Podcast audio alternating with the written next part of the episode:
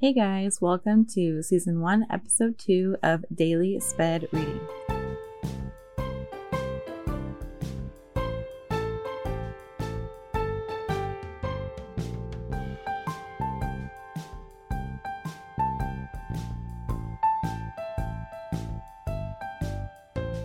Today I'm reading a post that I published back in two thousand thirteen after I finished my first semester teaching.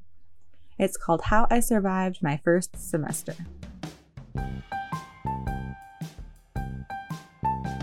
I've collected a lot of things since August twenty-sixth, two thousand thirteen. I have kept lots of advice and tons of paperwork.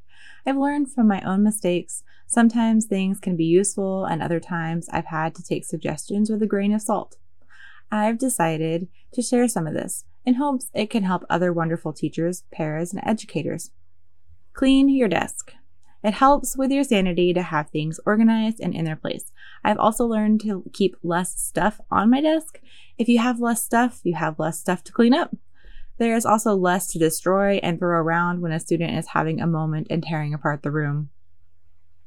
The principal can be a great resource. I love how easy it is to talk to my principal. He is always willing to try his best to work things out and to give me the support that I needed. Get a massage. I purchased my first massage package in October two thousand thirteen. It made the biggest difference in my attitude and made my aches go away. It was worth the money. Do a little work at a time. Don't wait until the last minute and try to cram everything in before a deadline. It is like the clean while you cook philosophy. I have yet to master cleaning while you cook or do it a little at a time, but I am working on it. Plan things ahead of time. If you think you're planning early, plan a week earlier, just to be safe. I haven't mastered this one either. Try to put yourself in other people's shoes. Don't jump to conclusions immediately and try to see from other people's perspective. It tends to make a big difference in the outcome. Wear comfortable shoes. You never know when you'll need to run. Always wear a watch. Being a special education teacher, I've stopped caring if my watch matches my outfit. I learned I needed it for many more reasons, ranging from timing of a seizure to timers during a break. Keep laughing.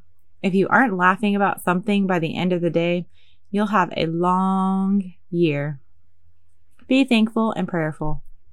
To be thankful, I have a job where children look up to me and love me. Even on their bad days, they do. I always pray to inspire and teach my students. I ask to have respect, patience, and flexibility with the staff and the parents. I pray my mind and body will stay focused, my passion stays strong, and my professionalism keeps developing. Keep your eyes peeled for Teacher Survival Tips Part two with some documents that saved my sanity.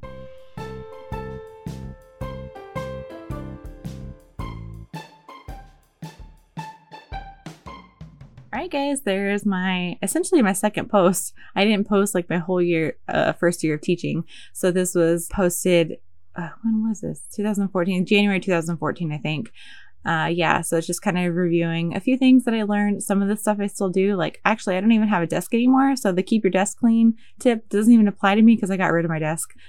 And then my principal still is a great resource. I still get massages because they're great. I still have trouble planning ahead of time. I never plan enough time in advance.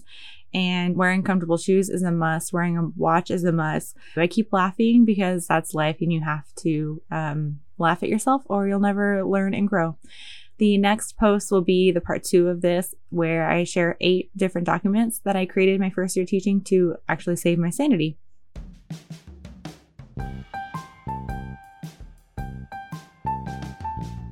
All right, a word from our sponsor, which is Grammarly.